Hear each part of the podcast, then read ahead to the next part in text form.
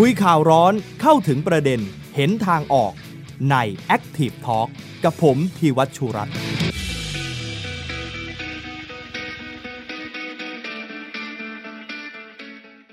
สวัสดีครับคุณผู้ชมครับ ต้อนรับเข้าสู่รายการ Active Talk นะครับ ทางเพจ The Active ของไทย PBS ครับ วันนี้มาร่วมพูดคุยกันในประเด็นสำคัญของรอบสัปดาห์นี้นะครับ เราเจอกันวันนี้ 9 ธันวาคม 2564 นับถอยหลังอีกหนึ่งวันก็จะเป็นวันครบรอบวันรัฐธรรมนูญของไทย 10 ธันวาคมนะครับ แน่นอนเราจะคุยเกี่ยวกับเรื่องรัฐธรรมนูญครับ ต้องยอมรับว่าตลอดระยะเวลาตั้งแต่มีการเลือกตั้งเมื่อช่วงประมาณปี 62 แล้วก็ทิ้งเวลามาจนถึงปัจจุบันนะครับ ประเด็นเกี่ยวกับรัฐธรรมนูญเป็นเรื่องที่ถูกพูดถึง แล้วก็นำมาสู่ความเห็นที่ไม่ตรงกัน หรือแม้แต่กระทั่งความขัดแย้งอยู่สม่ำเสมอนะครับ แล้วก็มีความพยายามที่จะแก้ไขในหลาย ๆ ครั้ง จนกระทั่งมาจนถึงปัจจุบันก็มีความคืบหน้ามาเพียงในเรื่องของบัตรเลือกตั้งที่เปลี่ยนจากหนึ่งใบมาเป็นสองใบเท่านั้น ในสิ่งต่างๆ ยังคงเดิม แล้วก็ยังไม่รู้ว่าในระบบการเลือกตั้งในอนาคตจะเป็นอย่างไรด้วย แต่ในสิ่งที่อยู่ในรัฐธรรมนูญที่ยังคงเป็นปัญหาที่หลายคนยังไม่ยอมรับตรงกันทั้งเรื่องของการมีอยู่ของสวหรือแม้แต่กระทั่งอำนาจในการโหวตเลือกนายก อันนี้คุยแล้วก็มีการยื่นเพื่อแก้ไขเรื่องนี้มาหลายครั้ง แต่ก็ยังไม่เคยสำเร็จ เราคุยกันในวาระว่า ถ้าจะมีรัฐธรรมนูญสักฉบับมันควรจะได้รับการยอมรับที่ตรงกันอย่างไรบ้าง วันนี้ก็เลยมาพูดคุย สวัสดีคุณผู้ชมทาง Facebook แล้วก็รวมถึงช่องทางอื่นของ The Active ด้วยนะครับ ทั้ง The Active Podcast แล้วก็ YouTube ของ The Active นะครับคุณผู้ชมที่เข้ามาในวันนี้สามารถที่จะกดไลค์กดแชร์คลิปออกไป เพื่อเป็นการกระจายข่าวสาร แล้วก็มาร่วมกันแสดงความคิดเห็นได้ ผ่านทาง Facebook ของเรานะครับคอมเมนต์เข้ามาเดี๋ยวทีมงานก็จะได้เลือกในประเด็นที่สำคัญสำคัญ เพื่อนำมาเป็นแนวทางหนึ่งในการพูดคุยกันด้วยอีกครั้งนะครับ ในวันนี้ 9 ธันวาคมก็มีหนึ่งเหตุการณ์เกิดขึ้นเหมือนกันนะครับ คือเขาเรียกว่าเป็นกลุ่มผู้ริเริ่ม เชิญชวนให้มีการแก้ไขรัฐธรรมนูญ ฉบับที่เราใช้กันอยู่นี่นะครับปี 60 เกี่ยวกับการแก้ไขอำนาจของสวตามบทเฉพาะการเนี่ยอำนาจของสวยังคงสามารถโหวตเลือกนายกรัฐมนตรีได้นะครับ อันนี้เป็นสิ่งที่เกิดกระแสวิพากษ์วิจารณ์ วันนี้ทางสภานะครับนำโดยทางอาจารย์สมชัยศรีสุทธิยากรก็ได้ไปยื่นหนังสือเรื่องนี้เพื่อขอแก้ไข หลังจากนี้จะเป็นกระบวนการในการรวบรวมรายชื่อ แล้วก็บรรจุเข้าสู่วาระในการพิจารณาของสภา เราคงต้องลุ้นกัน เพราะว่าสามครั้งที่ผ่านมาแก้เรื่องนี้ไม่ผ่านเลย แล้วครั้งนี้จะผ่านหรือเปล่า มีความมั่นใจในเรื่องนี้อย่างไร วันนี้เชิญคุยสามท่านเลยนะครับที่อยู่กับเรานะครับ ท่านแรกครับอาจารย์สมชัยศรีสุทธิยากรนะครับ เป็นอดีตกกตตอนนี้ถ้าเป็นผู้อำนวยการศูนย์วิจัยการเมืองและการพัฒนามหาวิทยาลัยรังสิตครับสวัสดีอาจารย์สมชัยครับ ครับ สวัสดีครับครับลืมแนะนำอีกตำแหน่งเป็นสมาชิกพรรคเสรีรวมไทยด้วยใช่ไหมครับ อีกสองท่านวันนี้ตัวแทนจากพรรคการเมืองครับ ท่านแรกคุณสุทินคลังแสงสสมหาสารคามพรรคเพื่อไทย เป็นประธานวิปฝ่ายค้านนะครับกำลังเดินทางครับ สวัสดีครับคุณสุทินครับ ครับสวัสดีครับท่านผู้ชมแล้วก็ผู้ร่วมดำเนินรายการเอิญต้องกราบขอโทษนะครับ เพราะว่าผมช่วงเดินทางแสงอาจจะไม่พอ พอทักทายแล้วเนี่ย ผมขอส่งทางเสียงนะฮะ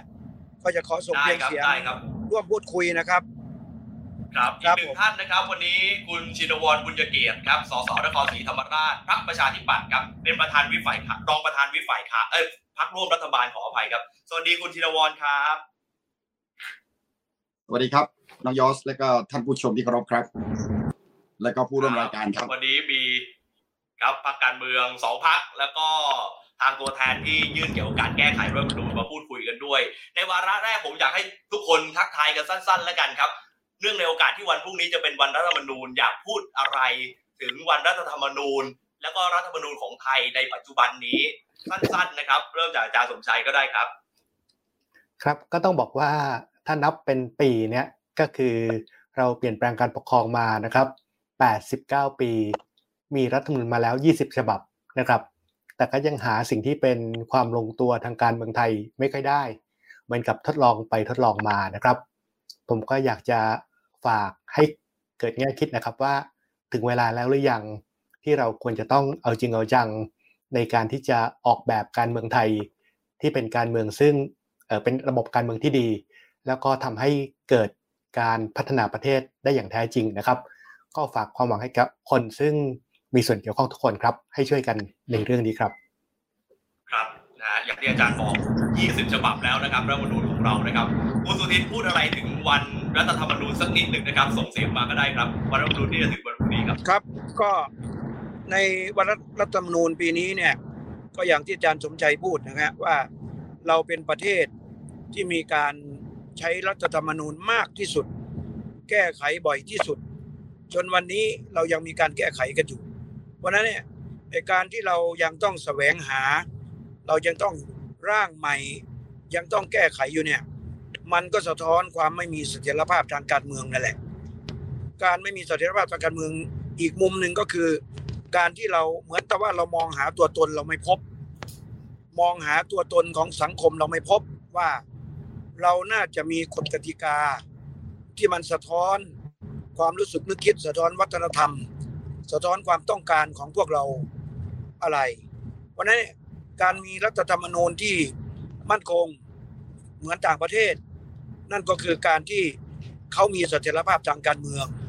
การที่เราได้เขาได้ค้นพบตัวเองค้นพบสังคมเราเอง ว่าเราควรจะมีอัตลักษณ์มีรูปแบบของเราอย่างไร เพราะนั้นวันนี้เราก็ต้องยอมรับ แม้ยังไม่ค้นพบก็ต้องค้นต่อไป เราก็หวังว่าการยื่นแก้ไขรัฐธรรมนูญหรือเรื่องความพยายามอยู่วันนี้เนี่ยก็คือความพยายามที่จะหาจุดลงตัว หาตัวตน และหาเสถียรภาพทางการเมืองของพวกเราครับ ก็ต้องให้กำลังใจกับทุกฝ่ายทำกันต่อไปครับครับคุณสุทินสะท้อนเลยนะครับว่าการไม่มีรัฐธรรมนูญที่ชัดเจนมันรวมถึงการที่เรามองหาตัวตนไม่เจอมันสะท้อนถึง สภาพการเมืองของประเทศไทยด้วยนะครับคุณชินวรครับพูดอะไรถึงวันรัฐธรรมนูญสักนิดครับครับ ครับก็พรุ่งนี้ก็เป็นวันรัฐธรรมนูญนะครับ เราก็ใช้รัฐธรรมนูญมา 80 กว่าปีแล้วนะครับสำหรับการปกครองของประเทศไทยนะครับ ก็ชี้ให้เห็น 2 ประเด็นนะครับ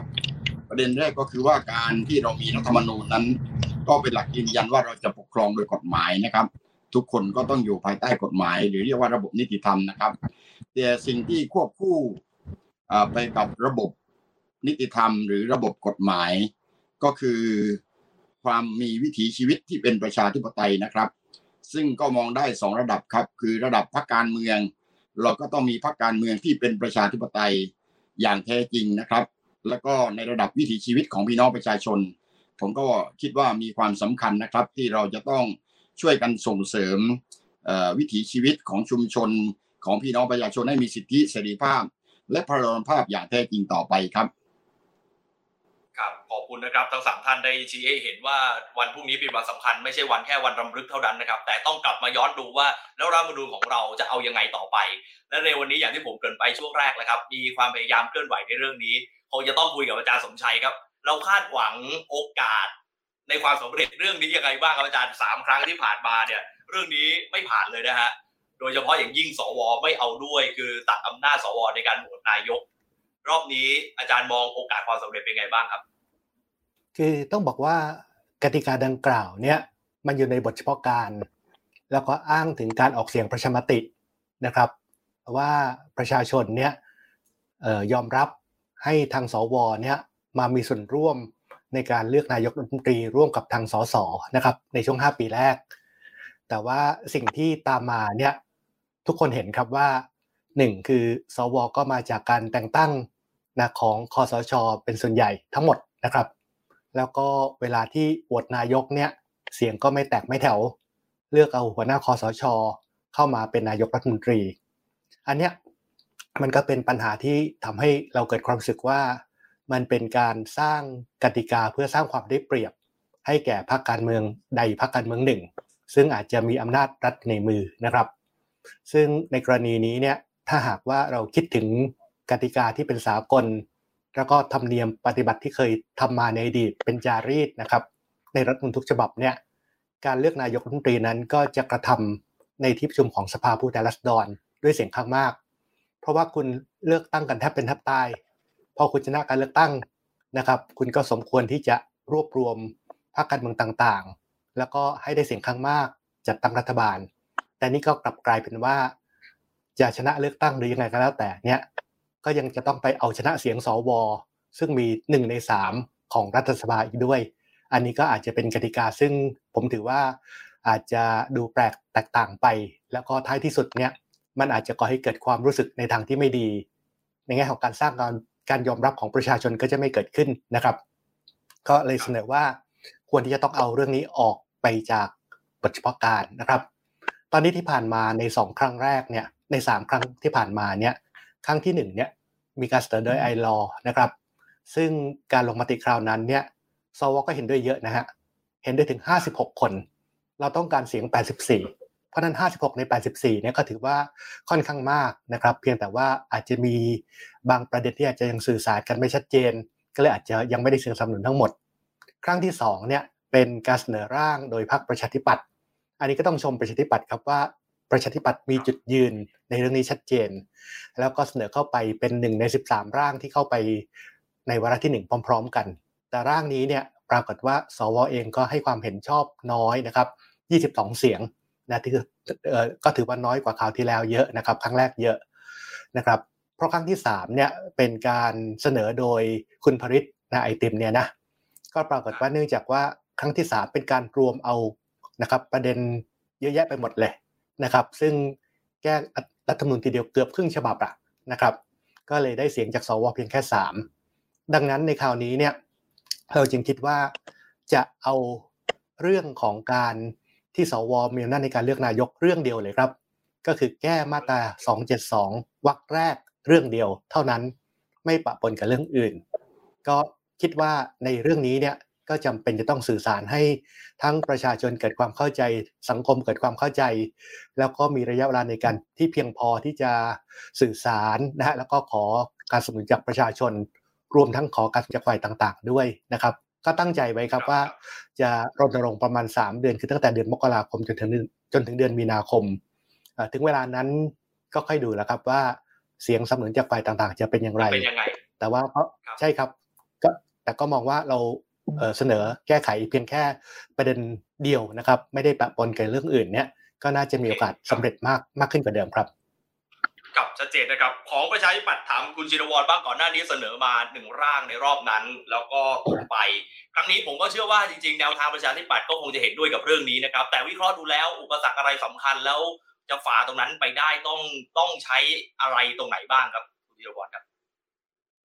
คือเราต้องยอมรับนะครับว่าวิวัฒนาการรัฐธรรมนูญของเราเนี่ยได้ผ่านวิวัฒนาการมาตามลำดับนะครับ แต่เราก็ถูกฉีกตามลำดับเช่นเดียวกันนะครับ จนมีรัฐธรรมนูญทั้งหมด 22 ฉบับนะครับ ผมจึงอยากจะกราบเรียนว่าที่ผมว่าวิวัฒนาการก็คือว่าในช่วงหลังจากปี 40 เนี่ยก็มีการเสนอให้มีการร่างโดยสสรนะครับ แล้วก็ต่อมา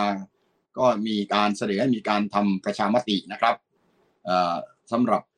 การแก้ไขกฎหมายรัฐนูนนะครับ จนถึงรัฐธรรมนูญฉบับสุดท้าย ปี2560 ก็ทำประชามตินะครับ อันนี้ก็ถือว่าเป็นเรื่องของการวิวัฒนาการในทางรัฐธรรมนูญ แต่อย่างไรก็ตามเนี่ยพรรคประชาธิปัตย์เนี่ยได้เสนอตั้แต่เบื้องแรกแล้วนะครับว่ารัฐธรรมนูญเนี่ยจะเป็นสลักสำคัญในการที่จะให้ประเทศเนี่ยเดินหน้าไปได้ เพราะว่ารัฐธรรมนูญเนี่ยเป็นกฎหมายหลักในการปกครองประเทศ ถ้าหากว่ารัฐธรรมนูญยังไม่เป็นประชาธิปไตย หรือว่ายังไม่สามารถสร้างดุลยภาพในทางการเมืองได้นี่นะครับ ก็จะเกิดปัญหาเพื่อปัดเสนอเรื่องนี้ขึ้นมาเป็นนโยบายตอนหาเสียง แล้วก็ตอนร่วมรัฐบาลก็ต่อสู้ให้เป็นนโยบายของพรรคร่วมรัฐบาล เพราะเราทราบดีครับว่าอย่างไรก็ตามประเทศชาติบ้านเมืองก็จะต้องมีข้อเรียกร้องให้มีการแก้ไขกฎหมายรัฐนูนตอนช่วงแรก ๆ ก็มีคนมาต่อว่าไม่มีเรื่องอื่นทำแล้วหรือนะครับใช่มามาช่วงหลังนี้ก็ยอมรับความเป็นจริงว่า รัฐธรรมนูญที่ยังไม่เป็นประชาธิปไตยที่สมบูรณ์เนี่ยในท้ายที่สุดก็จะมีข้อเรียกร้องต่างๆ เนี่ยมากมาย เหมือนเสียงคุณจิรวัตรจะหายไปนะครับเมื่อสักครู่เราคุยกันถึงหนึ่งในสามของการแก้ไขรัฐธรรมนูญแล้วครับ อยากถามคุณสุทินบ้างว่า 84 เสียงของสวถ้าจะได้ในการแก้เรื่องนี้ จะเป็นไปได้ยังไงบ้าง แล้วมองดูแล้วจะมีเสียงอะไรเข้ามาช่วยเร่งกันนั้นบ้างฮัลโหลทางโน้นได้ยินไหมครับสารรัฐธรรมนูญ การแก้การรัฐธรรมนูญเนี่ย เราต้องยอมรับว่ารัฐธรรมนูญมาตราสองร้อยสิบหกนั้นเออมีมีเสียงคุณชินวรแทรกเข้ามาเออคุณชินวรยังยังยังค้างอยู่ครับโทษทีครับโอเคครับคุณชินวรเดี๋ยวเดี๋ยวต่อกันอีกรอบหนึ่งครับ ขอขออนุญาตคุณสุทินครับสั้นๆเชิญครับเชิญครับ ครับต้องเรียนว่าการการเขียนรัฐธรรมนูญเนี่ย หน้าตารัฐธรรมนูญเนี่ย มันคือใบเสร็จของการต่อสู้กัน ระหว่างอำนาจในประเทศไทยอ่าเราเราจำลองให้เห็นง่ายๆ อาจจะวันนี้อาจจะพูดว่าระหว่างฝ่ายอ่าเผด็จการกับฝ่ายประชาธิปไตย เพราะฉะนั้นเนี่ยอ่าวันนี้เนี่ยเราต้องยอมรับว่ารัฐมนูญฉบับที่ใช้อยู่วันนี้เนี่ยมันเป็นการเขียนมาโดยการยึดอำนาจอ่าคณะยึดอำนาจ เพราะฉะนั้นเนี่ยคณะใดได้ยึดอำนาจ แล้วก็ตั้งองค์คณะที่ขึ้นมาเขียน ก็เป็นที่เชื่อกันว่าก็เขียนเพื่อให้ได้ประโยชน์กับฝ่ายนั้น เพราะฉะนั้นนี่วันนี้เนี่ยเมื่อกฎรัฐธรรมนูญมันออกมาแบบนี้ อีกฝ่ายหนึ่งคือเรียกว่าฝ่ายประชาธิปไตยเนี่ยก็พยายามแก้ไข เพราะรู้ว่าอีกฝ่ายพยายามเขียนเพื่อจะให้เขาได้เปรียบ อีกฝ่ายก็คือถูกมองว่าเป็นฝ่ายประเด็จการนั่นแหละ ทีนี้วันนี้ความพยายามแก้ไขรัฐธรรมนูญก็คือการพยายามที่จะต่อสู้ พยายามช่วงชิงอำนาจคืนมา ฝ่ายประชาธิปไตยก็พยายามช่วงชิงขึ้นมาให้มันเป็นประชาธิปไตยมากที่สุด จุดสำคัญที่ทุกฝ่ายคุยกันในวันนี้คืออตรงไหนบ้างอะที่คิดว่าควรจะแก้ให้มันเป็นประชาธิปไตย มันก็มีหลายข้อ ข้อใหญ่ที่สุดก็คือฝ่ายพรรคเพื่อไทยและหลายๆพรรคก็บอกว่า ก็เอาประชาชนมาเขียนเลย จะเขียนอย่างไรก็คือเป็นประชาธิปไตยทั้งนั้นแหละถ้าประชาชนมาเขียนคือตั้งสสรก็มันไม่สำเร็จ ก็ตกพอตกปั๊บก็ถูกอบอกว่า เพราะมันเขียนทั้งฉบับ มันแก้ทั้งฉบับ เอาละเมื่อแก้ทั้งฉบับเราสู้ไม่ได้ เราก็เลยมาคิดว่า เอาถ้ามันเป็นลายมาตราเพียงเท่าที่จำเป็น อะไรที่มันจำเป็นแล้วคิดว่ามันจะเป็นประชาธิปไตยแล้วมันจะทำให้ความขัดแย้งของประเทศลดลงและเป็นทางออกไปได้ เราก็เสนอไปเยอะเลยพรรคเพื่อไทยก็เสนอไปสิบสามประเด็นนะก็ตกหมด ก็มาได้ล่าสุดเพียงเฉพาะระบบเลือกตั้ง วันนี้ก็คือที่จะได้และจะเห็นจริง ๆ ก็คือระบบเลือกตั้ง แล้วที่ชัดวันนี้ก็คือจากใบเดียวที่ใช้คราวที่เรามาเป็นสองใบ ซึ่งอันนี้น่าจะเป็นไปได้แล้วว่าเป็นสองใบ แต่ผมก็คิดว่ามันยังแก้ปัญหาไม่ถูกจุด เกาไม่ถูกที่คัน ปัญหาของประเทศ ซึ่งมันเกิดวิกฤตแล้วจะเกิดในวันหน้าก็คือ ประชาชนเขาตั้งนายกได้ไหม ประชาธิปไตยก็คือเลือกตั้งแล้วเนี่ยเจตนารมณ์ของประชาชนเนี่ยมันได้ถูกสื่อและถูกนำมาในทางปฏิบัติหรือไม่ มันก็มาสู่มาตราเท่าที่จำเป็นไอ้บทไอ้เฉพาะการเลือกตั้งเราคิดว่ามันไม่ใช่จำเป็นว่าคือจำเป็นแต่ว่ามันยังแก้ปัญหาไม่ถูกจุด ต่อให้แก้ระบบเลือกตั้งได้เป็นสองใบ เสร็จเลือกตั้งคราวหน้าก็ไม่มีประโยชน์ ถ้าคุณไม่แก้อำนาจสว ในการเลือกนายกอำนาจสูงสุดที่ผมคิดว่าทุกคนเพ่งมองไปก็คือว่า ประชาชนตั้งนายกเองได้หรือเปล่า ถ้าประชาชนตั้งนายกเองไม่ได้ มันก็ไม่ใช่อะ มันไม่ใช่ประชาธิปไตยไม่พอมันจะเกิดปัญหาต่อไป ผมต้องขอบคุณอาจารย์สมชัย ที่อาจารย์สมชัยจริงเขาก็อยากแก้เยอะผมรู้ แต่เมื่อมันแก้เยอะเยอะไม่ได้อาจารย์สมชัยก็คิดว่าเอาเท่าที่จำเป็นก็คือ ให้เลือกตั้งครั้งหน้ามันมีความหมาย ให้ประชาชนอยากเลือกตั้ง แล้วเลือกตั้งแล้วมันสะท้อนจิตนารมณ์เขา ก็คือให้เขาให้ตั้งนายกได้ ถ้าจะให้ประชาชนตั้งนายกได้โดยเสียงคนทั้งประเทศ ต้องแก้ปัญหาอำนาจสวเพราะวันนี้สวดันมาตั้งนายกได้กับประชาชน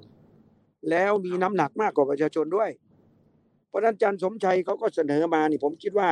ต้องขอบคุณเลยคือ เอาเท่าที่จำเป็นไอ้ที่จำเป็นมันก็คือ ให้เลือกตั้งครั้งหน้ามันมีประโยชน์แล้วมี มีผลแล้วให้ประชาชนเขาอยากมาเลือกตั้ง ทีนี้ก็คือแก้ไม่ให้สวเลือกนายกได้นั่นแหละ จะสำเร็จไหมทีนี้เผอิญไอ้ตัวนี้คือมันไปจี้ มันไปจี้จุดเขาเลยแหละ ไปตัดขั้วหัวใจของสวที่เขาหวงแหนมาก ไม่ใช่สวหวงแหนด้วย คนที่จะสืบทอดอำนาจวันนี้ตั้งแต่การยึดอำนาจมาเป็นคอสชวันนี้แล้วเป็นรัฐบาลวันนี้ ที่เกิดมาได้และเป็นรัฐบาลก็ใช้อำนาจสวนี่แหละตั้ง ถ้าอยากจะเป็นอีกรอบ ก็หวังพึ่งอำนาจสวนี่แหละ ถ้าสวไม่เลือกนายกไม่ได้ คนที่เป็นอยู่วันนี้อยากจะต่อคงหมดหวัง เพราะนั้นก็เลยมาสู่คำตอบว่ายาก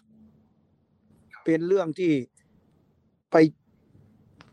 ตัดขั้วหัวใจเขาอะไปจี้จุดสำคัญของเขา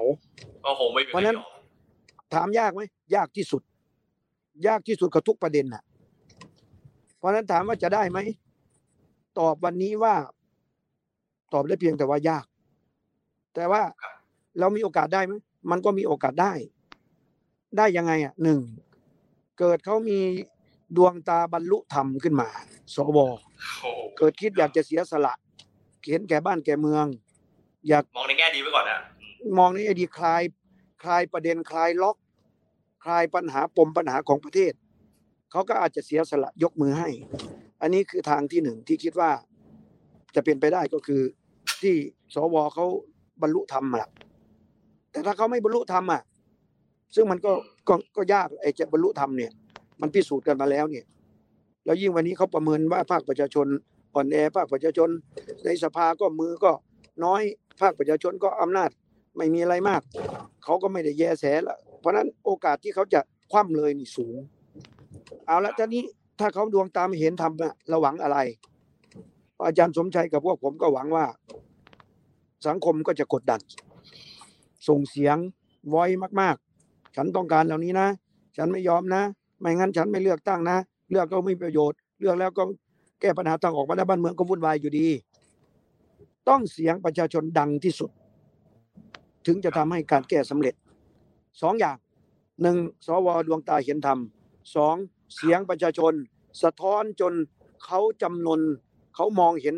ปัญหาและมองเห็นวิกฤตในอนาคตที่จะมาอีก เขาจึงจะยอมแก้ ถ้าทำสองอย่างนี้ไม่ได้สองอย่างนี้ไม่เกิดก็ไม่ได้ครับ นี่ครับจบเลยนะฮะก็ฟันธงเลยตามนี้ครับอ่าดูแล้วข้อสองอาจจะเป็นไปง่ายกว่ามากกว่านะเพราะว่าถ้าเราย้อนไปดูของร่างไอรอก่อนหน้านี้เนี่ยที่มีสวลงมติเพื่อตัดอำนาจตัวเองถึง 56 เสียงเนี่ย ถ้าเราย้อนกลับไปดูบรรยากาศตอนนั้น บรรยากาศของประชาชนที่อยากจะแก้เรื่องนี้มีหนักมากใช่ไหมครับอาจารย์สมชัยแล้วดูแล้วเสียงประชาชนควรจะมีความหมายในเรื่องนี้ยังไงบ้างครับอาจารย์คือถ้ามองการลงคะแนนเสียง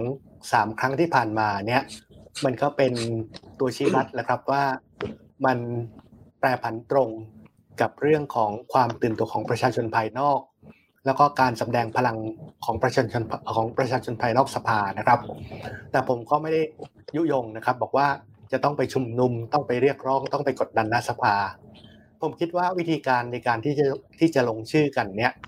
เป็นวิธีการในการแสดงออกของประชาชนโดยสันติและก็ถูกต้องตามกฎหมาย นั่นก็คือหมายความว่าเราใช้ช่องทางของเรานี่แหละ ในการที่จะร่วมกันเสนอชื่อเข้าไปนะครับ ลงชื่อเข้าไป ว่าเราประสงค์จะให้เกิดการเปลี่ยนแปลง ตอนนี้เล่าให้ฟังครับว่าจำนวนตัวเลขที่ต้องการเบื้องต้นเนี่ย ตามกฎหมายรัฐธรรมนูญว่าถ้าถ้าจะขอแก้ไขรัฐธรรมนูญนะครับ ในเรื่องราวใดก็แล้วแต่ที่เริ่มโดยประชาชนเนี่ย จะต้องมีห้าหมื่นชื่อ ผมก็คิดเอ่อเป็นเบื้องต้นแหละครับว่าเราอาจจะเอาจำนวนเกินกว่าสิ่งที่กำหนดตามกฎหมายไว้เล็กน้อย แต่ในขณะเดียวกันนะครับ ก็จะไม่หยุดนะครับในการที่จะให้ประชาชน ไหลเข้ามาในการที่จะร่วมลงชื่อ แต่เพียงแต่ว่าเราอาจจะตัดล็อตแรกจำนวนแรกนะไปส่งเขาเพื่อให้เขาเกิด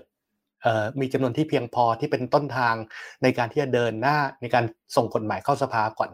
ก็คือส่งไปก่อนเจ็ดหมื่นแต่หลังจากนั้นเนี่ยจะไม่หยุดคำว่าไม่หยุดก็คือหมายความว่ายังสามารถไหลเข้ามาได้ส่งชื่อเข้ามาได้นะครับ ให้เป็นการเพิ่มจำนวนปริมาณที่มากเพียงพอที่จะทำให้เกิดความรู้สึกว่าประชาชนภายนอกเนี่ยเกิดความรู้สึกแล้วเรียกร้องต้องการตรงกันแล้วนะครับว่าจำเป็นต้องมีการเปลี่ยนแปลงแก้ไขในเรื่องนี้ แล้วก็จริง ๆ แล้วนะครับ ถ้าวิเคราะห์ในเชิงจิตวิทยานะผมว่าสว250 คนเนี่ยเขาไม่ค่อยอยากเลือกนายกแล้วล่ะนะครับครับการเลือกรอบแรกที่เกิดขึ้นเนี่ยเอาละมันก็อาจจะใกล้ ๆ กับจังหวะที่เขาถูกแต่งตั้งเข้ามา ความมีบุญคุณต่อกัน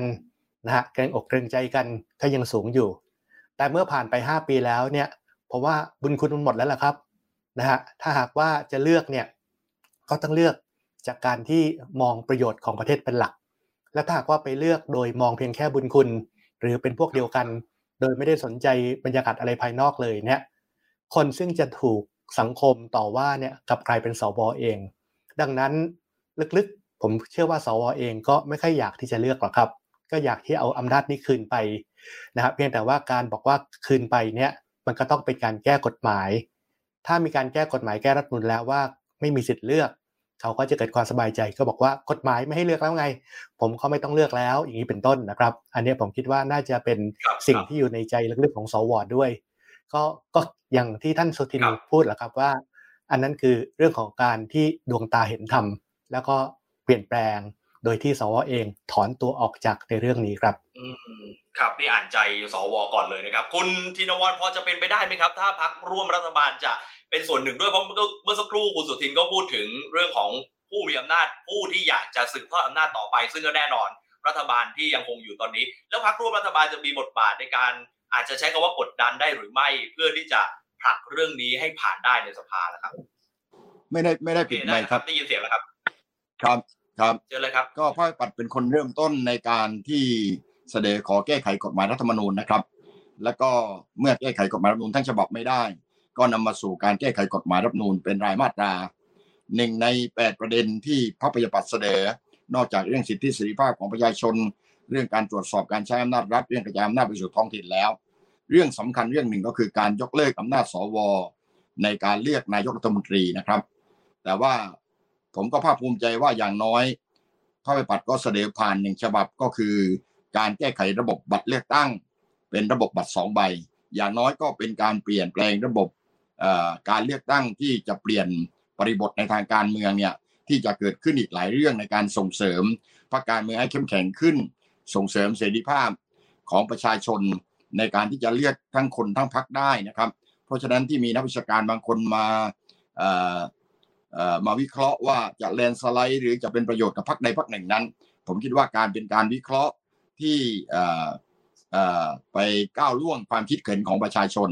ซึ่งพิสูจน์มาหลายครั้งแล้วนะครับว่าเวลาช่วงก่อนเลือกตั้งเนี่ยเวลาประชาชนตัดสินใจเนี่ยจะเป็นอย่างไรพระวิปัตรก็เคยได้รับบทเรียนจากประชาชนเช่นเดียวกันมาแล้วนะครับสำหรับในเรื่องของการที่จะเดินหน้าขอแก้ไข เฉพาะประเด็นในเรื่องของการยกเลิกอำนาจสวเนี่ยนะครับ ก็โดยหลักการเนี่ยพระปฏิปัติของเราก็ได้เป็นผู้เริ่มต้นในการเสนอเรื่องนี้ เพราะถือว่าเรื่องนี้เนี่ยหนึ่งก็คือขัดกับหลักการในระบบประชาธิปไตยที่เป็นสากล เพราะว่าสวที่มาจากการแต่งตั้ง ก็ไม่ควรที่จะมีสิทธิ์ในการเลือกนายกรัฐมนตรีนะครับ ควรที่จะมาจากตัวแทนของประชาชนก็คือสสทั่วประเทศ และที่สำคัญที่สุดก็คือว่า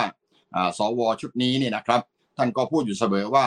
ที่ท่านไม่เห็นด้วยการแก้ไขกฎหมายรัฐธรรมนูญนั้น ท่านไม่เห็นด้วยกับการไปแก้ไขทั้งฉบับ เพราะเหมือนกับเป็นการเขียนเช็คเปล่าบ้าง หรือเป็นการอาจจะนำไปสู่การไปแก้ไขที่กระทบต่อมาตรา 155 บ้าง อะไรเหล่านี้เป็นต้นนะครับ และหลายคนก็ยืนยันว่าถ้าแก้ไขเป็นรายมาตราเนี่ยก็จะเห็นด้วย ก็ก็มีคนเห็นด้วยขึ้นมาบางส่วนเนี่ยมากขึ้นเมื่อเราดูจากสถิตินะครับ และประการที่ 3 ก็คือว่าอ่าบทเฉพาะการของสวเองเนี่ยนะครับ ก็มีเวลาจำกัดเพียงอ่าปีกว่าข้างหน้าเนี่ยก็จะหมดอำนาจในการที่จะเลือกนายกแล้ว เพราะฉะนั้นถ้าหากมีประชาชนสามารถที่จะเสนออาข้อเรียกร้องเหล่านี้ขึ้นมา เพื่อขอแก้ไขกฎหมายรัฐธรรมนูญขึ้นมา และมีกระแสจากประชาชนเหมือนที่ท่านสุทินว่าเนี่ยนะครับผมเองเนี่ยนอกจากว่าทำหน้าที่ในฐานะสมาชิกรัฐสภาแล้ว ผมก็ยังไปร่วมกับท่านอาจารย์สมชัย แล้วก็ อีกหลาย ๆ ท่านเป็นคณะกรรมการในการขับเคลื่อนรัฐธรรมนูญที่เป็นประชาธิปไตยนะครับ เพราะฉะนั้นในส่วนนี้จึงเป็นส่วนที่ผมคิดว่า ถ้าหากว่าประชาชนสามารถที่จะเสนอเข้ามาได้ ก็จะเป็นส่วนหนึ่งนะครับในการที่จะกดดันนะครับ ให้มีการแก้ไข ถึงแม้ว่าเราจะทราบดีว่ารัฐธรรมนูญนี้ถูกวางสลักไว้ที่พระปัตจะพูดเริ่มต้นว่าต้องสะดอกกรอนนะครับ เพราะอย่างน้อยก็ต้องใช้เสียงหนึ่งในสามของสวนะครับ ในการที่จะแก้ไขกฎหมายรัฐธรรมนูญให้ประสบความสำเร็จนะครับ เพราะฉะนั้นถ้าหากเราได้ช่วยกันชี้แจงให้เกิดความเข้าใจ แล้วบอกว่า 83 เสียงสวนั้นจะเป็นเสียงที่มีความสำคัญ และผมเข้าใจโดยหลักว่าวันนี้เห็นท่านนายกตรีก็ได้ประกาศตนเองเป็นนักการเมืองอย่างเต็มตัวแล้วนะครับ ถ้าเป็นนักการเมืองอย่างเต็มตัวแล้ว การเลือกตั้งสมัยหน้าเนี่ย ผมคิดว่าก็ทุกพรรคก็มีสิทธิ์ที่จะหาเสียงนะครับ แล้วถ้าประชาชนให้เสียงข้างมาก ก็สามารถที่จะได้เป็นนายกรัฐมนตรีได้ เพราะฉะนั้นก็จากองค์ประกอบ 4 ประการนี้นะครับ ผมก็คิดว่าการที่จะเคลื่อนไหวให้ตัดอำนาจสวในการเลือกนายกรัฐมนตรีนี่ก็จะมีน้ำหนักมากขึ้น แล้วอย่างไรก็ตาม ผมคิดว่าการเลือกตั้งครั้งหน้า ก็จะเป็นกระแสที่สำคัญนะครับว่าอ่าแต่ละพรรคยังจะต้องให้คำมั่นสัญญากับพี่น้องประชาชนนะครับว่า ถ้าเราได้เสียงข้างมาก หัวหน้าพรรคของเราต้องพร้อม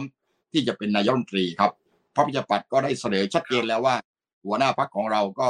มีความพร้อมที่จะเป็นนายกรัฐมนตรี เพราะเป็นนักการเมืองมาอย่างยาวนาน มีประสบการณ์ทางด้าน นิติบัญญัติและด้านบริหารที่ชัดเจนแล้วก็เป็นนักการเมืองที่มือสะอาดคนหนึ่ง ผมคิดว่าถ้าต่างพักเราต่างเสนอแนวความคิดนี้ ก็จะทำให้บ้านเมืองของเราเนี่ยนะครับ ก็จะเป็นประชาธิปไตยมากยิ่งขึ้นนะครับ เพราะฉะนั้นก็เข้าใจว่าทุกคนนะครับ ก็ก็โดยเฉพาะพรรคการเมืองเนี่ยก็ก็ส่วนใหญ่นะครับ ที่ผมฟังดู ก็เห็นด้วยตั้งแต่เราเสนอเป็นรายมาตรา ให้มีการแก้ไขอำนาจของสวที่จะไปเลือกนายกรัฐมนตรีครับ จะเป็นไปได้ไหมครับคุณชินวรว่าอาจจะเกิดการเลือกตั้งก่อนที่จะแก้ไขเรื่องนี้เสร็จแล้วฮะทางพรรคร่วมรัฐบาลมีสัญญาณเรื่องนี้ยังไงบ้างครับ การเลือกตั้งนะฮะสภาเนี่ย ไม่มีใครรู้ก่อนล่วง หน้านะครับ มันก็ขึ้นอยู่กับปัจจัยของพรรคแกนนำเองว่ามีเอกภาพแค่ไหนอย่างไรนะครับ ถ้ามีเอกภาพก็ฟังดูท่านอยากจะไปให้ได้มีโอกาสได้ทำกิจกรรมเอเปประชุมเอเปกนะครับ แล้วก็แน่นอนที่สุดก็คือว่าที่สำคัญที่สุดก็คือว่าต้องสามารถที่จะคุมเสียงในสภา ที่จะทำให้สภาสามารถผ่านกฎหมาย สภาก็ต้องก็ต้องออกอยู่ดีนะครับ เพราะว่า โดยหลักของในทางการเมืองแล้ว ถ้ากฎหมายเกี่ยวกับงบประมาณไม่ผ่านความเห็นชอบของสภาเนี่ย ท่านนายมตรีก็จะต้องรับผิดชอบในทางการเมืองโดยการลาออกนะครับ ในในกรณีของระบบรัฐสภาของเราก็จะเป็นเช่นนี้ และประการสุดท้ายก็คือว่าผมผมก็ยังมั่นใจอยู่นะครับว่าเราทุกพักในเสียงมี นโยบายต่างๆ ที่เสนอเข้ามาอย่างชัดเจนพักของผมเองก็ได้ประกาศชัดเจนแล้วครับ ว่าเราก็มีนโยบายที่ทันสมัยทำพักไปนะครับ ผมเข้าใจว่าเมื่อทุกพักพร้อมเนี่ยนะครับ ในขณะนี้เนี่ยไม่มีพักใดแล้วครับที่จะไปก็ผมเชื่อว่าในขณะนี้พรรคการเมืองต่างๆ ก็ต้องพร้อมที่จะมีการเลือกตั้ง โดยเฉพาะช่วงหลังนี้ผมไปทำกฎหมายประกอบรัฐธรรมนูญนะครับ ว่าด้วยพรรคการเมืองทั้งทั้งในเรื่องของกฎหมายว่าด้วยการเลือกตั้ง และกับกฎหมายว่าด้วยพรรคการเมืองนะครับ ซึ่งรัฐธรรมนูญก็กำหนดเอาไว้ว่า หลังจากมีการประกาศใช้รัฐธรรมนูญนะครับ แล้วก็มีการเสนอยติกฎหมายสองฉบับนี้เข้ามา นับตั้งแต่วันบรรจุวาระนี่นะครับ ก็จะต้องดำเนินกฎหมายทั้งสองฉบับนี้เนี่ยให้แล้วเสร็จภายในร้อยแปดสิบวัน อันนี้ก็นับไปได้หกเดือนข้างหน้านะครับ กฎหมายทั้งสองฉบับนี้ก็ ขออนุญาตไปที่ท่านสุทินหน่อยครับ เห็นเมื่อสองวันที่ผ่านมาพักร่วมฝ่ายค้านก็จัดประชุมกันด้วยนะฮะไม่รู้ว่ามีสัญญาณอะไรเกี่ยวกับการเลือกตั้งบ้างมองวิเคราะห์ สภาพการตอนนี้เป็นยังไงบ้างครับอ๋อเราก็ประชุมกันเป็นปกติฮะคือสิ้นปี อันนี้ก็เดือนธันวาใช่ไหมครับ ก็จะเข้าสู่สิ้นปี เราก็ประเมินการทำงานของฝ่ายค้านทุกทุกด้านนั่นแหละ ประเมินเพื่อสรุปแล้วก็ วางแผนงานในปีต่อไป แต่ว่าไอ้เรื่องของอายุรัฐบาลเรื่องของการเปลี่ยนแปลงทางการเมืองเราก็ได้มีการวิเคราะห์กันอยู่ตลอดอยู่แล้วครับว่าจริง ๆแล้วเนี่ยก็อยู่ที่ว่าถ้าดูแล้วนี่รัฐบาลเองเนี่ยฟังสัญญาณเขาเนี่ยก็คงคิดว่าจะอยู่นานที่สุดนั่นแหละ โดยความตั้งใจของรัฐบาลแต่ว่าจะอยู่ได้ไม่ได้เนี่ยมันก็ไม่ใช่ว่ารัฐบาลจะกำหนดได้ทุกอย่าง มันก็ขึ้นอยู่กับ ปัจจัยสำคัญก็คืออปัญหาในพักรัฐบาล แล้วก็การยอมรับจากประชาชน แล้วก็สถานการณ์คือบริบทหรือสถานการณ์ที่มันจะเกิดขึ้นในวันข้างหน้า ผมยังคิดว่าการเมืองเนี่ยวันนี้เนี่ยถ้าหากว่าเป็นรัฐบาลทั่วไป ถ้าคิดโดยมีการสำนึกประเมินความรู้สึกความต้องการของประชาชนเนี่ยแล้วยืนอยู่บนความต้องการและไม่ต้องการของประชาชนเนี่ย ผมคิดว่าคงได้มีอันเป็นไปแล้วล่ะ คงยุบแล้วล่ะ หรือไม่ก็คงเร็วๆนี้คงยุบ แต่ว่า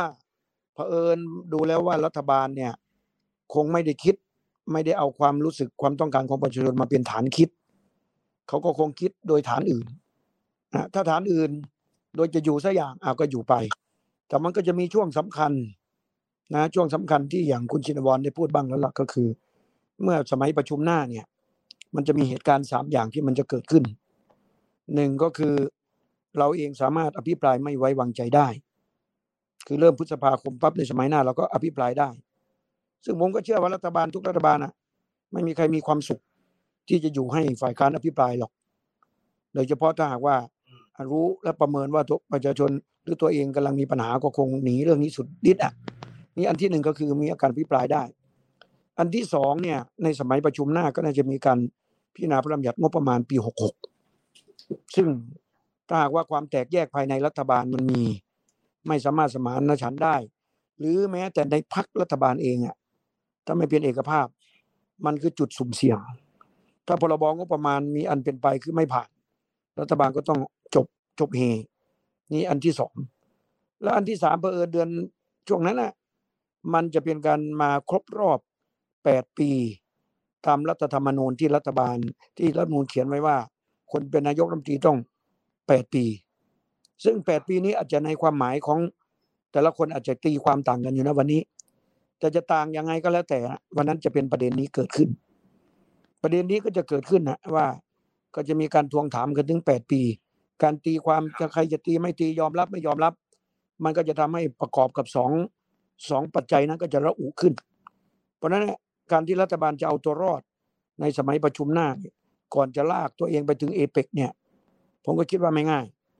แล้วเรื่องเศรษฐกิจวันนั้นเนี่ย มันก็จะสุดๆ มันจะเสื่อมสุดๆ มันจะจอดจนเดินไม่ได้ งบประมาณวันนั้นมันก็จะตีแผ่ว่าสถานะการเงินการคลังของประเทศมันไม่ได้ ผมยังเชื่อว่าศรัทธาหรือวิกฤตของศรัทธาประชาชนมันจะสุกงอมเต็มที่ มันจะวิกฤตเต็มที่ในช่วงนั้นอะ เพราะฉะนั้นถ้ารัฐบาลผ่านช่วงนั้นได้ ผมก็ถือว่าก็เก่งสุดๆอะเพราะฉะนั้นก็เลยอยากให้จับตาช่วงนั้นมากที่สุดนะครับ อันนี้ถ้าจะถามเรื่องเฉพาะอยู่ได้ไม่ได้นะฮะถ้าจะถามว่ารัฐมนูลผ่านไม่ผ่านอีกเรื่องหนึ่งครับ ใช่ครับอาจารย์อาจารย์สมชัยเมื่อสักครู่คุณสุทินตั้งประเด็นมาน่าสนใจนะครับ ประเด็นเรื่องของนายกจะอยู่ถึงแปดปี มันจะสามารถเป็นไปได้หรือไม่เรื่องนี้ อาจารย์วิเคราะห์มองเรื่องนี้ไงบ้างครับอาจารย์สมชัยเออประเด็นที่ว่านายกจะอยู่ได้แค่ไหนเนี่ย รัฐธรรมนูญเขียนไว้ว่าอยู่ได้ไม่เกินสองสมัย ไม่ว่าจะติดกันหรือไม่ติดกันก็ตามใช่ไหมครับ แต่ตอนนี้มันขึ้นอยู่กับการตีความ เราก็จะมีนักกฎหมายที่ตีความแตกต่างกันสารพัดนะครับ เช่นเขาบอกว่าเออนับตั้งแต่วันที่รัฐมนูญประกาศใช้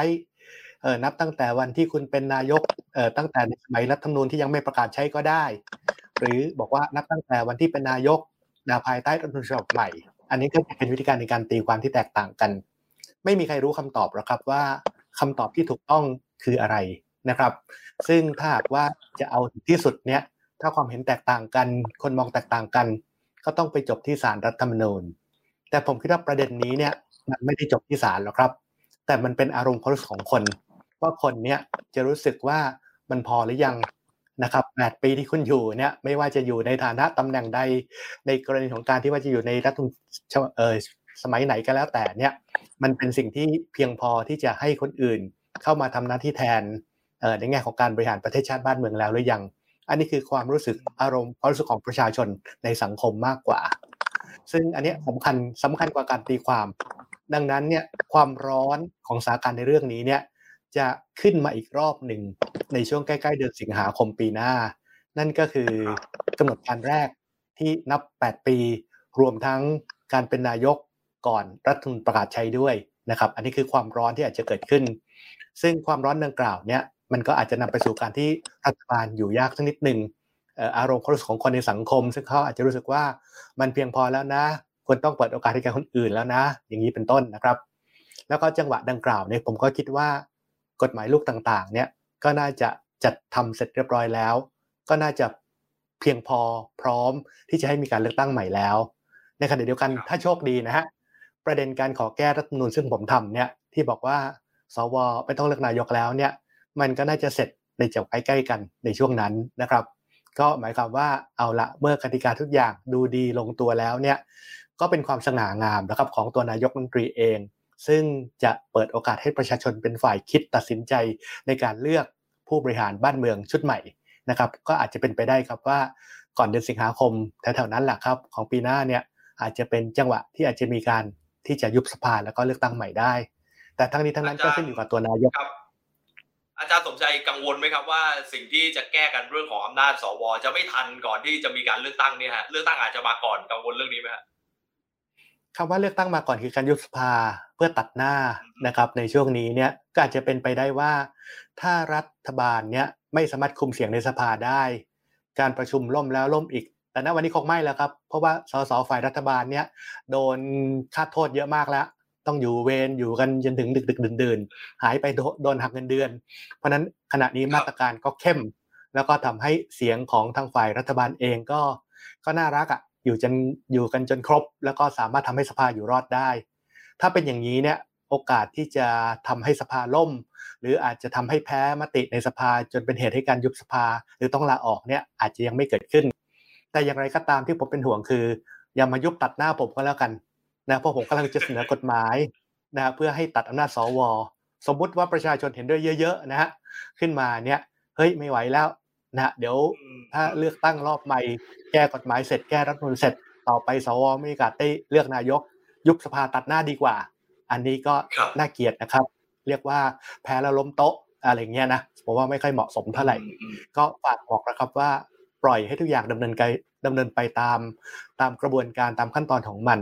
แล้วก็ให้เป็นเรื่องของประชาชนแล้วครับว่าประชาชนเขามุ่งหวังอย่างไรเขาประสงค์อย่างไร ให้เสียงของประชาชนเป็นฝ่ายตัดสินใจน่าจะดีกว่า อย่ามองการเมืองเป็นเพียงแค่เกม ที่จะต้องเอาชนะกัน อย่ามองการเมืองเป็นเรื่องของการที่จะคิดว่าจะเอาเปรียบนะถ้าหากว่าฉันได้เปรียบฉันก็จะทำอย่าไปมองอย่างนั้นแหละครับ เพราะว่าวันหนึ่งข้างหน้าเนี่ยถ้าคุณเป็นฝ่ายเสียเปรียบและอีกฝ่ายหนึ่งก็ทำแบบนี้บ้างเนี่ย เราก็จะเกิดความรู้สึกว่ามันไม่เป็นธรรมเกิดขึ้น ดังนั้นสร้างกติกาที่เป็นธรรมแล้วก็ให้ความเป็นธรรมต่อทุกฝ่าย อย่าเอาความได้เปรียบในฐานะที่รัฐบาลนั้นไปเอาเปรียบคนอื่น แล้วก็ให้ประชาชนเป็นฝ่ายตัดสินจากผลงานทำงานดีเขาก็เลือกกลับเข้ามาเองแหละทำงานไม่ดีก็ต้องรู้ตัวนะครับ ว่าเขาก็จะไม่เลือกกลับเข้ามา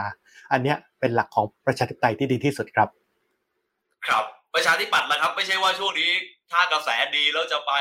สนับสนุนการยุบสภาก่อนแก้เรื่องนี้ไหมฮะ หรือว่าเราจะยืนยันในเรื่องนี้ก่อนด้วยยังไงครับ ผมก็เห็นด้วยกับอาจารย์สมชัยนะครับว่าเราควรที่จะให้กระบวนการในระบอบประชาธิปไตยเนี่ยนะครับ เป็นไปโดยปกตินะครับ เพราะว่าถ้าใครก็ตามเนี่ยมาเล่นการเมืองมากเกินไปนะครับ โดยการที่ชิงการได้เปรียบ ผมคิดว่าคนที่จะติดตามเนี่ยก็คือประชาชนนะครับ แล้วก็พบมาหลายครั้งแล้วว่า รัฐบาลที่ใช้อำนาจรัฐ หรือชิงการได้เปรียบเนี่ย ในท้ายที่สุดเนี่ยก็ก็ไปไม่ไปไม่รอดนะครับก็จะมีปัญหาในหลายในหลายๆรัฐบาลที่แม้แต่คิดเอาเองว่าตัวเองได้เปรียบแล้วยุบสภา ในท้ายที่สุดก็ไม่สามารถที่จะชนะกลับคืนมาได้ เพราะฉะนั้นผมคิดว่าการที่ไม่ว่าฝ่ายใดก็แล้วแต่นะครับ ได้ทำการเมืองอย่างสุจริตโปร่งใสเนี่ยตลอดถึงการที่พอไปสู่การแข่งขันการเลือกตั้งเนี่ยก็ต้องให้กกตเนี่ยดำเนินการให้การแข่งขันนี่ไปเป็นไปโดยสุจริตเที่ยงธรรมผมคิดว่าถ้าสองประกอบนี้พร้อมกันเนี่ยนะครับ ก็จะทำให้รัฐบาลที่เกิดขึ้นจากเสียงข้างมากหลังจากการเลือกตั้งแล้วเนี่ยก็จะเป็นที่ยอมรับของประชาชนนะครับ มีหลายรัฐบาลนะครับ แม้แต่ได้รับเสียงข้างมากไปแล้ว ก็ยังไม่ได้รับการยอมรับของประชาชน ในท้ายที่สุดก็เพราะความเป็นจริงว่ารัฐบาลนั้นก็ไม่สามารถอยู่ได้ครับ เพราะจุดเริ่มต้นของรัฐบาลนั้นผิดไปแล้ว ก็คือว่าเอาเปรียบหรือว่าชิงความได้เปรียบเนี่ยผมคิดว่าเป็นเรื่องที่ประชาชนในยุคปัจจุบันนี้เนี่ยเป็นยุคข่าวสารข้อมูลนะครับ ผมคิดว่าใครอย่ามาดูถูกประชาชนนะครับ ผมยังมีความเชื่อมั่นนะครับว่าการเดินบนเส้นทางของการเป็นนักประชาธิปไตยที่ต้องการจะได้อำนาจเสียงข้างมากในการปกครองประเทศเนี่ยในยุคนี้ก็จะต้องมีธรรมาภิบาลเนี่ยควบคู่กันไปด้วยครับ ครับเอาเป็นว่าเรามองไกลออกไปว่าการเลือกตั้งจะเกิดขึ้นหลังจากทุกอย่างเข้าร่องเข้ารอยเนี่ยนะครับ มีการประเมินกันในสูตรของการเลือกตั้งครั้งนี้ด้วยประชาธิปัตย์และเพื่อไทยติดโผของพรรคที่อาจจะได้ประโยชน์จากการเลือกตั้งสองใบนี้ ทั้งสองพรรคมองยังไงบ้างอาจารย์บุญสุทินครับ เพื่อไทยเราคาดหวังเข้าใจว่ายื่นร่างกฎหมายลูกนี้ไปแล้วด้วยคาดหวังกับการเลือกตั้งครั้งนี้จะแลนสไลด์เหมือนปี 40 หรือว่ายังไงบ้างเชิญครับคุณสุทินครับ จริงๆทุกคนอาจจะคิดแบบนั้นนะฮะแต่ว่าโดยเราจริง ๆ โดยพรรคเพื่อไทยเองเนี่ย ก็ไม่ได้คิดว่าเราจะได้เปรียบในกฎกติกาหรือว่าบัตรสองใบหรอก เพราะว่าสถานการณ์ในอดีต เมื่อการเลือกตั้งเมื่อปี 4052 ก็ดีรัฐมนตรี40 ก็ตาม กับรัฐธรรมนูญฉบับวันนี้เนี่ย บริบทมันเปลี่ยนไป ไม่ใช่ว่าเราเคยชนะวันก่อนแล้ววันนี้จะชนะ แต่ที่เราคิดว่าจะชนะนี่ไม่ได้ใช่ปัจจัยของการบัตรสองใบหรือบัตรใบเดียวหรอกเราคิดว่าการทำงานของรัฐบาลในวันนี้ต่างหาก หรือเจ็ดปีที่ผ่านมาต่างหากสิ่งที่ประชาชนได้รับวันนี้ประสบวันนี้ ความเดือดร้อน ความทุกข์ยากความลำบากในเรื่องเศรษฐกิจต่างหาก ที่จะเป็นทำให้เราชัยชนะหมายก็ว่า วันนี้ผมเชื่อว่าประชาชนคงไม่อยากจะทนอยู่กับสภาพวันนี้ ในการเลือกตั้งครั้งหน้าเนี่ยจึงจะเป็นการเลือกตั้งที่ประชาชนคิดว่า เขาจะต้องหนีให้รอดพ้นจากสภาพปัจจุบัน การหนีก็คือการแสวงหาทางใหม่ การแสวงทางใหม่ทางใหม่เนี่ย เราคิดว่าประชาชนจะนึกถึงเรา ซึ่งเราเราเคยทำสำเร็จ เพราะนั้นเนี่ยไอ้ที่เราจะชนะแลนสไลด์ในการเลือกตั้งครั้งต่อไปเนี่ยมันอยู่ที่การทำงานของรัฐบาลแล้วก็ผลงานในอดีตของเรา แล้วก็ความคาดหวังที่ประชาชนมีต่อเราต่างหากไม่ใช่บัตรเลือกตั้งครับ ครับ สรุปว่าร่างของฝ่ายค้านตรงกันใช่ไหมครับ ระบบการคำนวณคะแนนของสสบัญชีรายชื่อ เหมือนกับของฝ่ายรัฐบาลใช่ไหมครับคุณสุทินครับครับก็ตรงกันครับก็ใกล้เคียงกันมาก ก็ต่างกันนิดหน่อย คงไปในที่ทางเดียวกันนั่นแหละครับครับใช้ระบบเดียว 40 คุณชินวรแล้วครับ ประชาธิปัตย์เพื่อไทยบอกว่าไม่ใช่ บัตรสองใบจะมาช่วยชนะ แต่เป็นผลงานที่เขาอยากจะหาทางออกไปแต่ประชาธิปัตย์ทำงานร่วมกับรัฐบาลด้วย อันนี้เราเพราะอะไรถึงจะได้ประโยชน์จากการเลือกตั้งครั้งนี้บ้างครับ ก็ตั้งแต่เริ่มต้นแล้วนะครับ เราก็ไม่ได้คิดถึงผลประโยชน์ของตนเองหรือผลประโยชน์ของพรรคนะครับ แต่คิดว่าการเปลี่ยนปริบทในระบบการเลือกตั้งเป็นบัตรสองใบเนี่ย ก็จะทำให้เป็นประชาธิปไตยมากยิ่งขึ้น ทำให้พี่น้องประชาชนเนี่ยมีสิทธิและเสรีภาพที่เลือกได้ทั้งคนทั้งพรรคนะครับ และที่สำคัญที่สุดเนี่ยเรามีความเชื่อมั่นว่าระบบบัตรสองใบเนี่ยทำให้อิทธิพลในการซื้อเสียงเนี่ยลดลง นอกจากนั้นก็ยังไปไปตัดปัญหาสิ่งเล็กๆน้อยๆเช่นในเรื่องของการคำนวณสัดส่วน ในเรื่องสสปัดเศษที่เกิดขึ้นในคราวที่แล้วนะครับ เพราะระบบบัตรสองใบเนี่ยก็จะมีความชัดเจน ซึ่งวันนี้ พรรคร่วมรัฐบาลเนี่ยเราร่างกฎหมายประกอบรัฐธรรมนูญเนี่ยตั้งสองฉบับนี้นะครับ ก็มีความชัดเจนแล้วโดยเฉพาะในกรณีการคำนวณสสบัญชีรายชื่อเนี่ยนะครับก็นิ่งแล้วนะครับก็คือต้องเป็นไปตามรัฐธรรมนูญก็คือว่าเป็นไปตามความสัมพันธ์ของจำนวนสสบัญชีรายชื่อนะครับ ก็คือสัดส่วนร้อยหารด้วยร้อยนั่นเองนะครับ ก็ก็จะไม่มีปัญหาในเรื่องสสปัดเศษนะครับ ก็อย่าอยากตรงไปตรงมา ที่สำคัญคือระบบบัตรสองใบเนี่ย พี่น้องประชาชนก็คุ้นเคยมาแล้วนะครับ เลือกตั้งตั้งแต่ปี 40 ปี 50 ปี 54 นะครับ ผมก็เข้าใจว่าในระบบบัตรสองใบเนี่ย ก็จะทำให้การดำเนินการในการที่จะทำให้ระบบที่ที่พักการเมืองแต่ละพักนะครับ ที่ต่อสู้กันในเชิงนโยบายเนี่ย มากยิ่ง ในขณะเดียวกันเนี่ยผมคิดว่าการให้มีระบบการเลือกตั้งเขตละคนเนี่ยก็มีส่วนที่จะเปิดโอกาสให้พักเล็ก ทุกพักเนี่ยมีโอกาสมากขึ้น เพราะเราไปตัดพวกผมนี่แหละครับ ไปตัดข้อจำกัดในเรื่องของการที่มีคะแนนขั้นต่ำสสที่สมควรได้ ตลอดถึงการไปตัดว่าไม่ต้องเสนอสสเขตจำนวนร้อยเขตก็สามารถที่จะส่งบัญชีรายชื่อได้ คือทั้งหมดนี้ก็ตับเป็นการให้โอกาสของทุกพักนะครับ แต่พรรคประชาธิปัตย์มีความมั่นใจว่า เราเป็นพักที่เป็นสถาบันทางการเมือง แล้วก็ไม่พักไม่มีใครเป็นเจ้าของนะครับ พี่น้องประชาชนเป็นเจ้าของ ผมคิดว่าวันหนึ่งพอกระแสที่การเลือกตั้งคราวที่แล้วเกิดขึ้นเนี่ยผ่านพ้นไปเนี่ย วันนี้คนก็จะถามกลับมาว่าการความสงบที่แท้จริงเนี่ยน่าจะอยู่การที่เราจะต้องมีพักที่เป็นมืออาชีพ และก็เป็นพักที่สร้างระบบประชาธิปไตยให้เกิดขึ้น ก็จะเกิด ความโศกที่ยั่งยืนต่อไป และที่สำคัญที่สุดก็คือว่าการแก้ไขปัญหาปากท้องของพี่น้องประชาชนเนี่ยเป็นเรื่องที่มีความสำคัญที่สุดนะครับ เพราะฉะนั้นผมคิดว่าการตัดสินใจของพี่น้องประชาชนในคราวต่อไปเนี่ยก็จะคำหนึ่งทั้งในเรื่องของ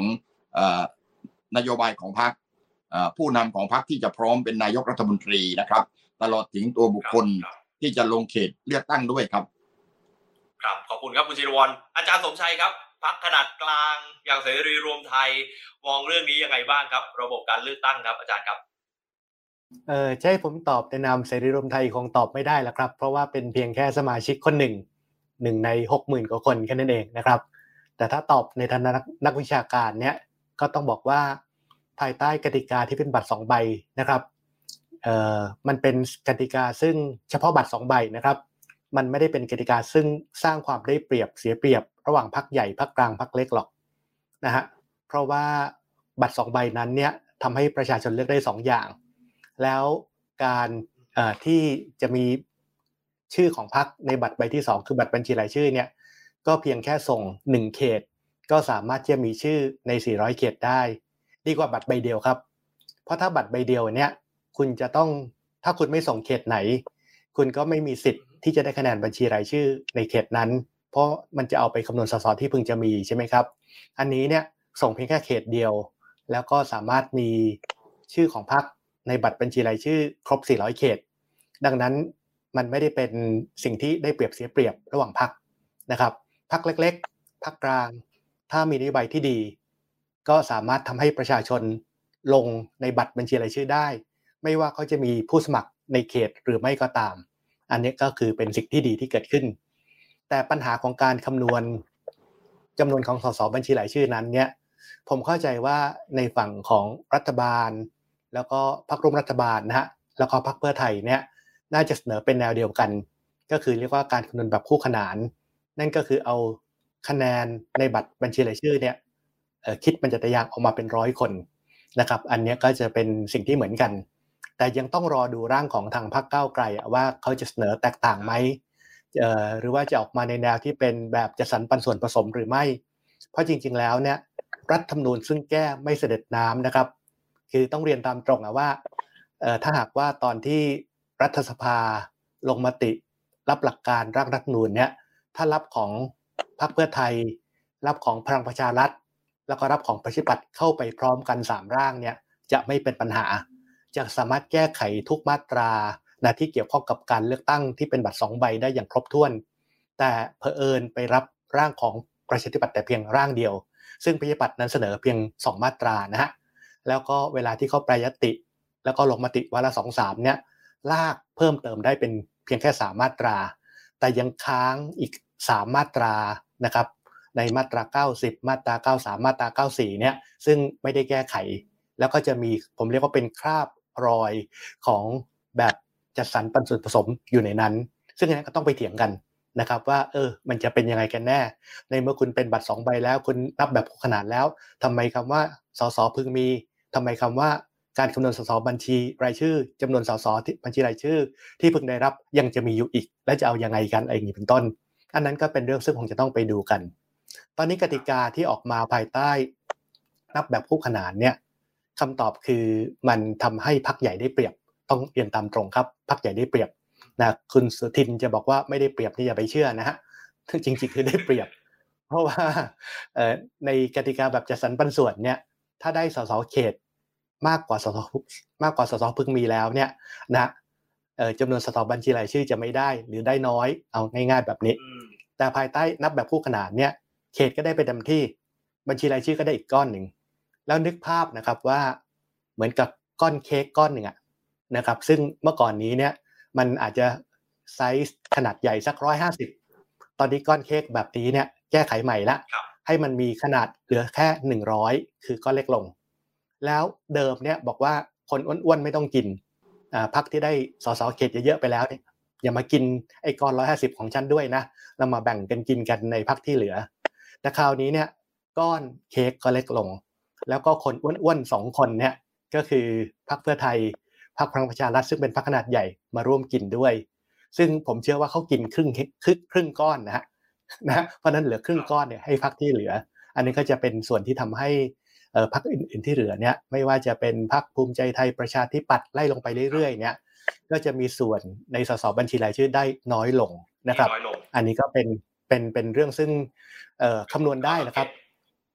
คำนวณได้ว่าเป็นแบบนี้ ส่วนเสรีรวมไทยเขาจะมี ส่วนเสรีรวมไทยเขาจะมียุทธศาสตร์ต่าง ๆ อย่างไรเนี่ย ผมก็อาจจะพูดได้กว้างๆเพียงแค่ว่าเออสำหรับพักในขนาดแบบนี้เนี่ย ก็อย่าไปหวังบัญชีรายชื่ออย่างเดียว ก็ต้องไปรุกสู้ในส่วนในส่วนที่เป็นเขตต่างๆด้วย แล้วก็ไม่ต้องเป็นห่วง ไม่ต้องกังวลใจเรื่องผู้สมัครที่ไม่มีชื่อเสียงนะครับ เพราะในการเลือกตั้งคราวที่แล้วเนี่ยพักอนาคตใหม่พิสูจน์แล้วครับว่า แม้ผู้สมัครไม่มีชื่อเสียง แม้ผู้สมัครนั้นจะไม่เคยอยู่กับพื้นที่นะหรือไม่เป็นที่รู้จักของประชาชน ไม่เคยที่จะช่วยเหลือประชาชนอย่างต่อเนื่องมาตลอดระยะเวลา 3-4 ปีอะไรก็แล้วแต่นะฮะงานบวชงานแต่งงานศพจัดรถรับส่งต่างๆ มากมายเนี่ยแต่ถ้าส่วนกลางนะครับ มีผู้นำดี มีนโยบายที่ชัดเจนที่ตรงใจกับประชาชน มีจุดยืนทางการเมือง ซึ่งประชาชนรู้สึกว่านี่คือจุดยืนที่สำคัญนะครับ ในการที่จะลงคะแนนให้แก่เขาเนี่ย พักกลางพักเล็ก ที่มีผู้สมัครไม่มีชื่อเสียง สามารถชนะในเขตได้ เรียกว่าพลิกล็อกกันเยอะแยะแล้วครับ ครับครับผมให้ช่วงสุดท้ายของอีกสองท่านนะครับคุณสุธินคุณจิรวรอาจจะพูดทิ้งท้าย ระหว่างนี้ประคับประคองอย่างไร และจะส่งสารถึงประชาชนอย่างไร ในเชิงของทางการเมืองบ้างนะครับ เชิญคุณสุทินก่อนได้ครับ ครับก็ต้องเรียนไปถึงพี่น้องประชาชนครับว่าการเลือกตั้งเนี่ย มันก็อาจจะเกิดขึ้นได้ ในทุกขณะในเวลานี้เป็นต้นไปนะครับ ก็แม้แต่นักการเมืองเองก็ไม่มีใครการรับประกันได้ว่ามันจะอยู่นานอยู่ช้า แต่ว่าจะอย่างไรก็ตามครับกติกาเนี่ยเป็นเรื่องสำคัญมากถ้าหากว่าเราจะมีการเลือกตั้งเกิดขึ้นเนี่ยแล้วกติกามันไม่ได้มีอะไรใหม่ มันไม่ได้ทำให้เกิดผลอะไรกับการเลือกตั้งที่เปลี่ยนแปลงเนี่ย ผมคิดว่าการเลือกตั้งก็ไม่มีประโยชน์ ราะนั้นเนี่ยผมก็อยากจะให้สนับสนุนทางท่านอาจารย์สมชัยนะครับว่า การแก้ไขอำนาจของคนที่จะมาเลือกนายกเนี่ยถ้าหากว่าประชาชนได้เลือกโดยตรง หรือเลือกจากทางบ้านแล้วมันสามารถสื่อถึงความต้องการที่แท้จริงเนี่ยอันนั้นคือทางออกของประเทศที่ดีที่สุด แต่ตรงกันข้ามว่าในขณะที่หลายคนกำลังเตรียมตัวไปเลือกตั้ง แล้วจะต้องแข่งขันเอาเป็นเอาตาย จะต้องไปพูดกับชาวบ้านว่าจะต้องเลือก คนนั้นเป็นนายกคนนี้เป็นนายก การแข่งขันเต็มที่เนี่ยแต่มีอีกคนกลุ่มหนึ่งสองร้อยห้าสิบคนเนี่ย มีคำตอบในใจนั่งรออยู่แล้วเนี่ย มันจะไม่ใช่ระบบที่เราควรจะให้มีให้เกิด เพราะนั้นผมก็อยากจะเอาใจช่วยว่า การแก้รัฐธรรมนูญของจันสมชัยเนี่ย ก็น่าจะเป็นทางออกของประเทศ น่าจะเสร็จก่อนเลือกตั้งด้วย ลำพังเพียงการแก้เป็นบัตรใบเดียวเป็นสองใบนี้ผมคิดว่าไม่ใช่ทางออกและไม่ใช่การแก้ปัญหาและไม่ใช่สิ่งใหม่ ๆ ที่เกิดขึ้น ทีนี้พอมาถึงเรื่องของการบัตรใบเดียวและสองใบเนี่ยพักใหญ่คนอาจจะมองว่าพักใหญ่ได้เปรียบ ก็มีเหตุผลครับเพื่อไทยเราคิดว่า เราคิดว่าคนต้องการเรา แต่ถ้าระบบเลือกตั้งมันเอื้อให้ความต้องการของประชาชนมันเป็นจริง ในบัตรใบเดียวเราอาจจะคิดว่าประชาชนเนี่ย อยากกินเค็มแต่มันไม่ได้กินเค็มมันกลับไปเป็นเปรี้ยว แต่ถ้าระบบใหม่เนี่ย คนอยากกินเค็มแล้วได้เค็มเนี่ยอันนั้นเราได้เปรียบถือตรงนี้นะครับ คือถ้าเป็นระบบเลือกตั้งที่มันสื่อและสะท้อนความต้องการที่แท้จริงของประชาชนเนี่ย เราก็เชื่อมั่นว่าเราได้เปรียบนะครับ เพราะฉะนั้นอันนี้ไม่ใช่ได้เปรียบเพราะบัตรสองใบมีสองใบแต่ว่ามันเป็นระบบที่ทำให้ประชาชนมันสะท้อนความต้องการของประชาชนจริงหรือไม่เท่านั้นเอง ราะนั้นก็เอาเป็นว่าณต่อไปนี้นะครับ ก็ทุกคนก็คิดว่าเรามาสร้างกติกาที่ดี แล้วเดินสู่การเลือกตั้ง ที่ทุกคนยอมรับ แล้วก็หาทางออกให้กับประเทศแล้วก็พวกเราดีที่สุดครับ ขอบคุณครับ ขอบคุณครับคุณสุทินครับ คุณจิรวรครับเชิญครับช่วงสุดท้ายนิดหนึ่งครับ ครับพระพยาปัตย์ก็ถือว่าเราเป็นสถาบันทางการเมืองนะครับ แล้วเป็นพรรคที่พี่น้องประชาชน เป็นเจ้าของ เพราะฉะนั้นประเด็นแรกเนี่ยผมอยากจะยืนยันกับพี่น้องประชาชนนะครับว่าเราจะต่อสู้ในการแก้ไขกฎหมายรัฐธรรมนูญเนี่ยนะครับ ให้เป็นประชาธิปไตยมากยิ่งขึ้นแน่นอน ถึงแม้เราจะภาคภูมิใจว่าเราเป็นพรรคเดียวที่สามารถนำไปสู่การแก้ไขกฎหมายรัฐธรรมนูญ ที่เรียกว่าแก้ไขยากที่สุดในประวัติศาสตร์ชาติไทยเนี่ยได้สำเร็จมาฉบับหนึ่งนะครับ ไม่ใช่เป็นจุดประสงค์ที่สมบูรณ์ของพรรคประชาธิปัตย์แต่ว่าก็ต้องต่อสู้ต่อไปในประเด็นนี้เพื่อถอดสลักทางการเมือง และสร้างการเมืองให้มีดุลยภาพต่อไป ประการที่สองนะครับ ผมคิดว่าปัญหาปากท้องวิกฤตเศรษฐกิจของพี่น้องประชาชนเนี่ยมีความสำคัญนะครับ เพราะฉะนั้นพระยาปัตจึงยึดมั่นในเรื่องนี้ว่าเราจะต้องเป็นที่หวังพึ่งของพี่น้องประชาชน ในการที่จะเสนอทางออกในการแก้ไขปัญหา ตลอดถึงความร่วมมือกันในการที่จะแก้ไขปัญหาวิกฤตโรคระบาดโควิดนะครับ ที่เกิดขึ้นในขณะนี้เนี่ยไปด้วยกัน เพราะว่าปัญหาสองปัญหานี้เนี่ยมันมีความสัมพันธ์กันนะครับ ถ้าเราแก้ไขปัญหาโรคระบาดโควิดไม่สำเร็จเนี่ยนะครับ การแก้ไขปัญหาเศรษฐกิจเนี่ยก็ยาก เพราะฉะนั้นการที่เราจะมองในร้ายทุกมุมว่า รัฐบาลไม่สามารถที่จะแก้ไขปัญหาได้เลยเนี่ย ผมคิดว่าก็เป็นการมองที่เป็นอคติมากเกินไป ผมก็คิดว่าหน้าที่ของพระยาปัตก็คือว่าเราก็ก้มหน้าก้มตาทำงานในการที่จะแก้ไขปัญหาของประเทศต่อไป ส่วนการเลือกตั้งนั้นเป็นเรื่องอนาคตนะครับ เราก็เคารพสิทธิ์ของพี่น้องประชาชนที่ตัดสินใจพระปัตนั้นผ่านร้อนผ่านหนาวมาแล้วนะครับ มีทั้งเราเคยชนะการเลือกตั้งอย่างท่วมท้น เป็นรัฐบาลมาหลายรอบ และก็เคยพ่ายแพ้มาแล้ว แต่เที่ยวนี้เราถือว่าเป็นช่วงการเปลี่ยนผ่านทางการเมืองที่สำคัญนะครับ หลังจากการปฏิวัติรัฐประหารและหลังจากการมีปัญหาในเชิงการต่อสู้ช่วงหลักการเนี่ยพระพิปัตก็จะเป็นที่หวังพึ่งของพี่น้องประชาชน เพราะผมอยากจะให้ความมั่นใจว่า